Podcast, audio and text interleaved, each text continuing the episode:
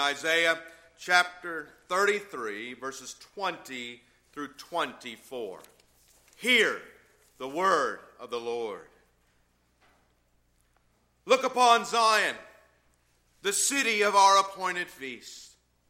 Your eyes will see Jerusalem, a quiet home, a tabernacle that will not be taken down. Not one of its stakes will ever be removed, nor will any of its cords be broken. But there the majestic Lord will be for us a place of broad rivers and streams, in which no galley with oars will sail, nor majestic ships pass by. For the Lord is our judge, the Lord is our lawgiver, the Lord is our king. He will save us. Your tackle is loosed. They cannot strengthen their mast, they cannot spread the sail. Then the prey of great plunder is divided. The lame take the prey. And the inhabitant will not say, I am sick. The people who dwell in it will be forgiven their iniquity. Amen. Let us pray. Gracious Heavenly Father, we give thanks again for your perfect and inerrant word. To God, as we come now and as we sit and as we hear your word proclaimed, God, may your Holy Spirit open our hearts and our minds to receive your truth. For you are our God, and we are your people. And in Christ's name we pray. Amen. Please be seated.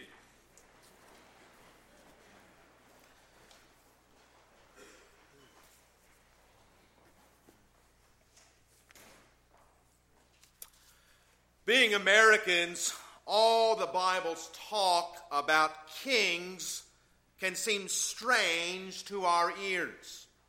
It's not that we don't know what kings are or what they do. It's just that we kind of fought a war and established a nation specifically because we didn't want a king. We didn't want a singular authority telling us what to do. We preferred the tyranny of the masses versus the tyranny of a king. So when it comes to hearing about the kingship of Jesus Christ, the third office that our catechism question number 23 lists as the three offices of our Savior, it can seem a little uh, off putting, it can seem a little strange to our ears. You know, the catechism question what are the three offices of Christ? The three offices of Christ are prophet, priest, and king. Those first two are pretty self explanatory. Again, we understand how Jesus is a prophet. We understand that the whole word of our God is from the mouth of the second person of the Holy Trinity. That Jesus Christ's word is perfect, that it is without fault, and that it is for every minute part of our life. The office of priest, again, we understand the nature of that in Jesus Christ, that he was and is the sacrifice for sin. And they not only offered up himself, but he is that great high priest after the order of Melchizedek, that he is the one to whom we are to go to see not only the forgiveness of the curse of Adam, but the forgiveness of our individual sins. And so these two offices, prophet and priest, are near and dear to us. But again, this third office, this office of king, again, can, uh, can seem kind of less applicable to our lives. Again, how is it that Christ is king?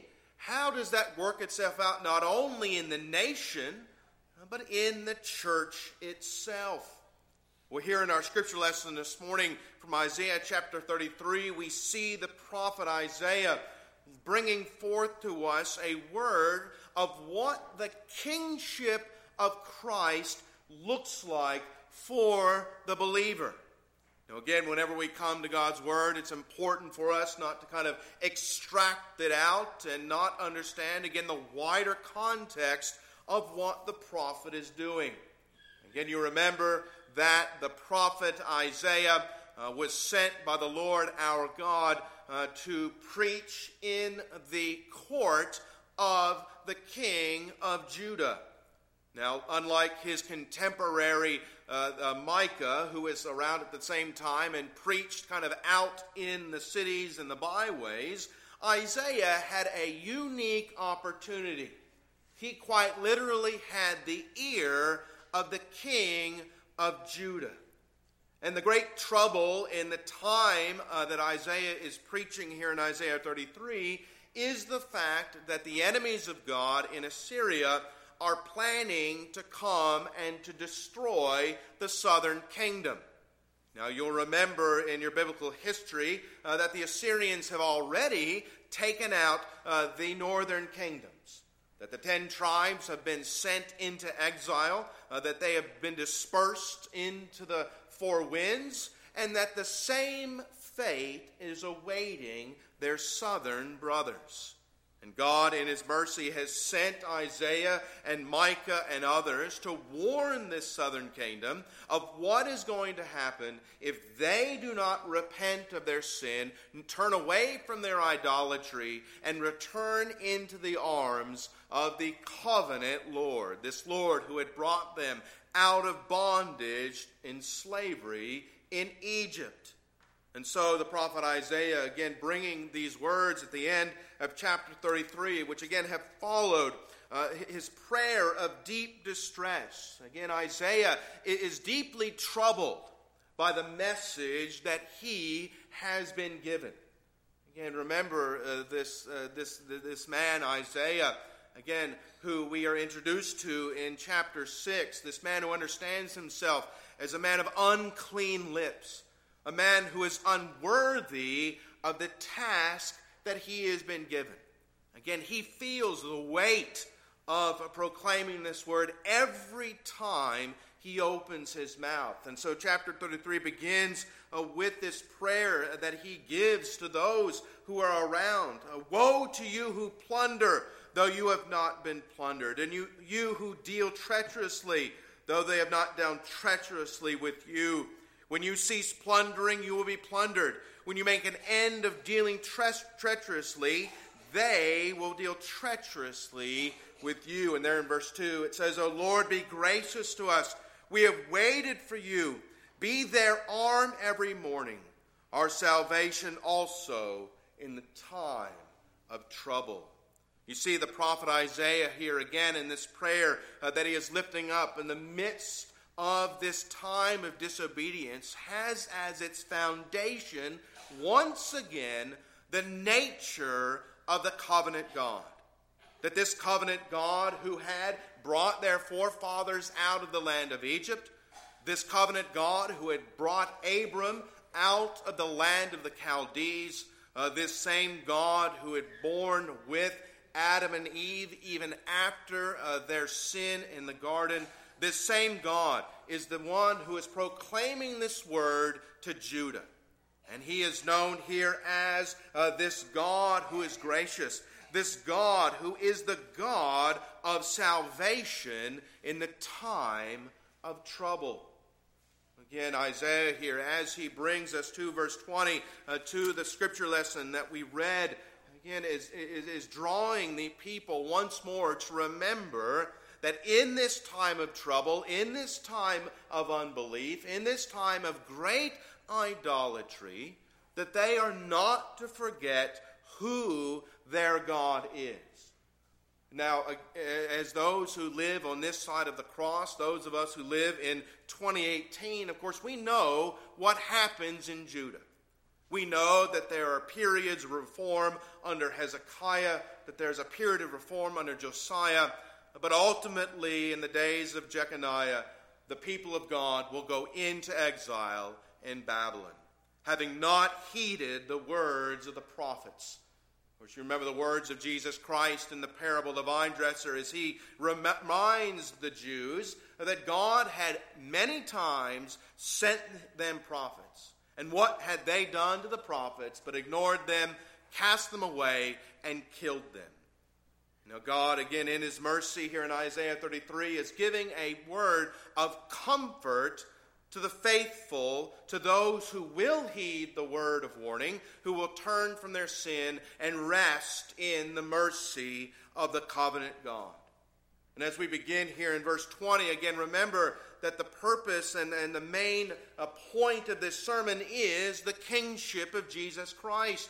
And as we look uh, through these verses, again, we'll see how that kingship applies not only to the days of Isaiah, but applies to the church in our own day. That the kingship of Christ is our comfort, is our peace. That trusting alone in the King of Kings and seeking rest alone in Him is the only answer for the troubles that face us from day to day, especially as we look out unto the world around us and see nothing but idolatry and wickedness and evil and any number of things that cause us uh, to question, again, the nature of the promises of God. So, again, let us turn there to verse 20 and notice again where uh, the prophet begins in giving this word of comfort to the people. He says, Look upon Zion, the city of our appointed feast. Your eyes will see Jerusalem a quiet home, a tabernacle that will not be taken down. Not one of its stakes will ever be removed, nor will any of its cords be broken. Again, this word Zion is one uh, that is near and dear to the hearts of believers. And again, it's a word that has always been near and dear to believers. Again, consider Psalm 48, where the psalmist there says, Walk about Zion, go all around her, count her towers, mark well her bulwarks, consider her palaces, that you may tell it to the generation following. For this is God, our God forever and ever, and He will be our guide, even to death. In Psalm 46, God is in the midst of her. She shall not be moved. God shall help her just at the break of dawn. And of course, as we turn to the New Testament, again, remember the nature of the purpose of this Zion in the comfort that Christ gives to his disciples. Remember, as uh, he is preparing to go on to Jerusalem, we have this verse which is well known to us, especially in the spring of the year. In John 12 15, it says, Fear not, daughter of Zion. Behold, your king is coming, sitting on a donkey's colt.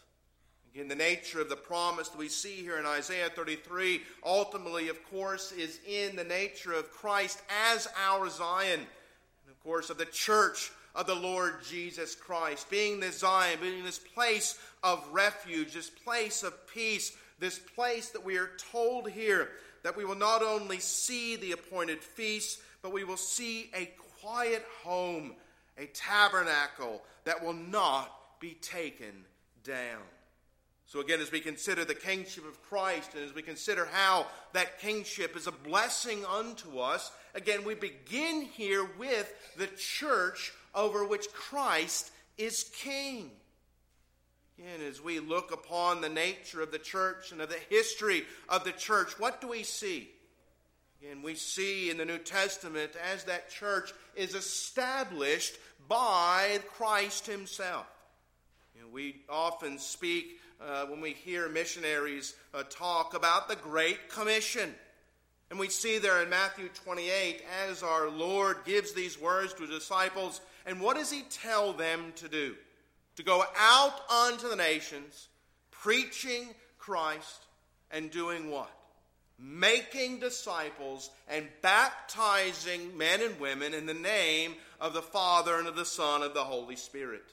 Now, when we hear this language of discipleship and of baptism, of course, we who are Presbyterians, we who understand the nature of covenant relations between the generations, again, understand that we do not baptize people into thin air that when we baptize someone, they're just not uh, baptized in kind of a general reality. That people are baptized into the body of Christ, into the church of the Lord Jesus Christ. And when we baptize people, again, we're not baptizing them into some ephemeral thing, but into the visible church, into the very uh, church that Christ has established on the earth. And so when we make vows as congregations, when we baptize a child or we baptize an adult convert, what is one of the promises that we make? That we will help lead them, disciple them, nurture them, and grow them in the faith of the Lord Jesus Christ.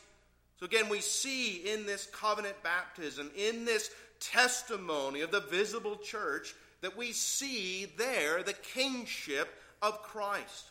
That king, the king who is head over the church, the king who has made this promise Look upon Zion, the city of our appointed feast. Your eyes will see Jerusalem, a quiet home, a tabernacle that will not be taken down, nor one, not one of its stakes will ever be removed, nor will any of its cords be broken.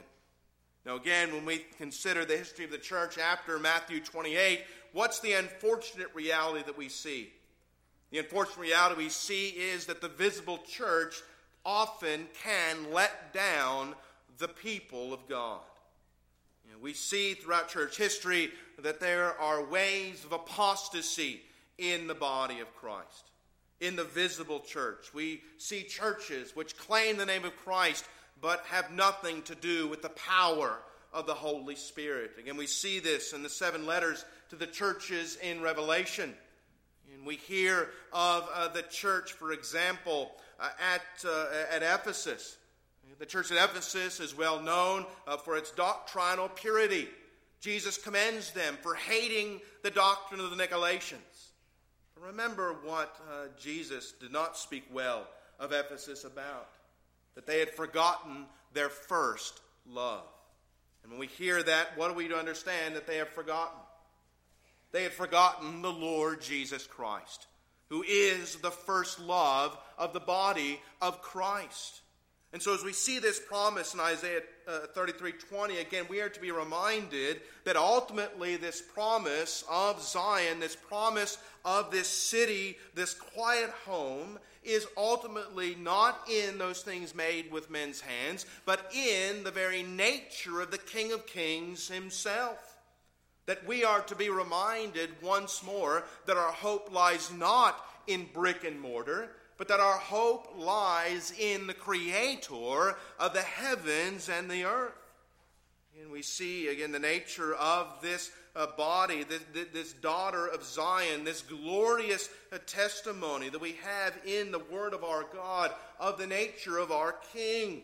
Not only is he there in verse 20, the king over uh, the church, but in verse 21, we see something about the nature of that church. It says, But there the majestic Lord will be for us a place of broad rivers and streams in which no galley with oars will sail, nor majestic ships pass by. And then skip to verse 23 Your tackle is loosed. They cannot strengthen their mast. They cannot spread the sail. Then the prey of great plunder is divided. The lame take the prey. Again, what is Isaiah getting to here, speaking of the frustration of the enemies of the city of God? For that's what's being spoken of here these marauders who have been coming into the city into the city of God, these marauders which have been plundering that we heard of in the prayer at the beginning of chapter 33. Again, what does it mean that these uh, men will be stopped, that their mass uh, will uh, not strengthen, that they cannot spread the sail, that they cannot uh, do these things? Again, what is Isaiah thinking of? What he's thinking of here again is of the promise that Christ gives to the church that no matter what Satan does, no matter what the enemies of the church will do, the promise is is the gates will not what? They will not fall to the king of this world. But the King of Kings will win the victory at the end of days. Again, we hear in uh, these words uh, uh an echo uh, later on in the Bible in Revelation 19. Of course, Revelation 19 is that great testimony of where we see Christ come on the white horse. We see him with his sword laying waste to the enemies of God. remember the description there of Jesus in Revelation 19. What does he have on his thigh? But the very words, King of Kings. And what do we see in that battle? That the fight is not just against Satan and his minions, but against all those who had allied themselves with Antichrist, all those who had allied themselves with the beast, and what happens to all who had taken the side of wickedness? Well, they are all cast into the lake of fire. Again, what's important to remember there in Revelation 19 is in, in, the fact of this King of Kings that he is Lord not only over the church, but he is Lord over the nations as well. Again, we, when we hear the testimony there that the kings who allied themselves to the beast will be cast into the pit, it's important to remember there who those kings are. Again, they're not just kind of ephemeral things, it's, it's not just kind of a type but it's speaking there quite literally of those who are leaders in the civil kingdom. That they have a responsibility, as it says in Psalm 2, to bow the knee, that they have a responsibility to kiss the Son, lest he be angry. And what does it mean, do you think, uh, for civil rulers to kiss uh, the Son, to bow the knee? Well, what does that look like? What, is, what are you doing when you bow a knee? Again, we usually think of that in the context of kings, with how men would come before the throne of a king and bow their knee. And what would they do when they were bowing their knee? Well, they would bend their head over and expose their neck. And what was that meant to symbolize? It meant to symbolize, first of all, that they were subordinate to the king, that they were not greater to the king, and that they were not equal to the king. And in bending their head, it said that they placed their trust in the king, that they were willing to face his wrath uh, due to them if they had been unfaithful to the king. And so, what we see here in the testimony of verse 21 and verse 23 is likewise a testimony to the church uh, that the quiet home that we have been promised uh, comes with it a warning to the nations.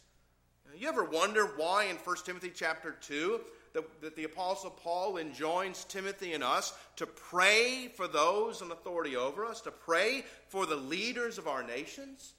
Well, of course, we uh, follow that with those words uh, that state to us so that we can live peaceably.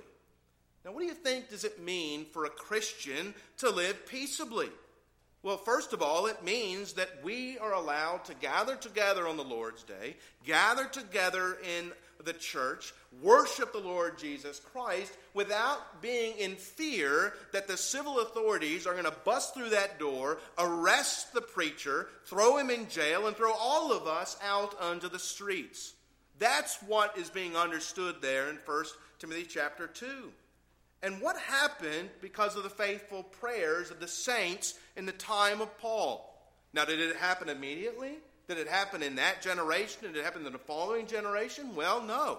But what we see because of the faithful prayers of those uh, saints, we see that it did come to pass in the providence of God uh, that the yoke of the Roman Empire was taken off of the church and they were given a place of peace within the empire.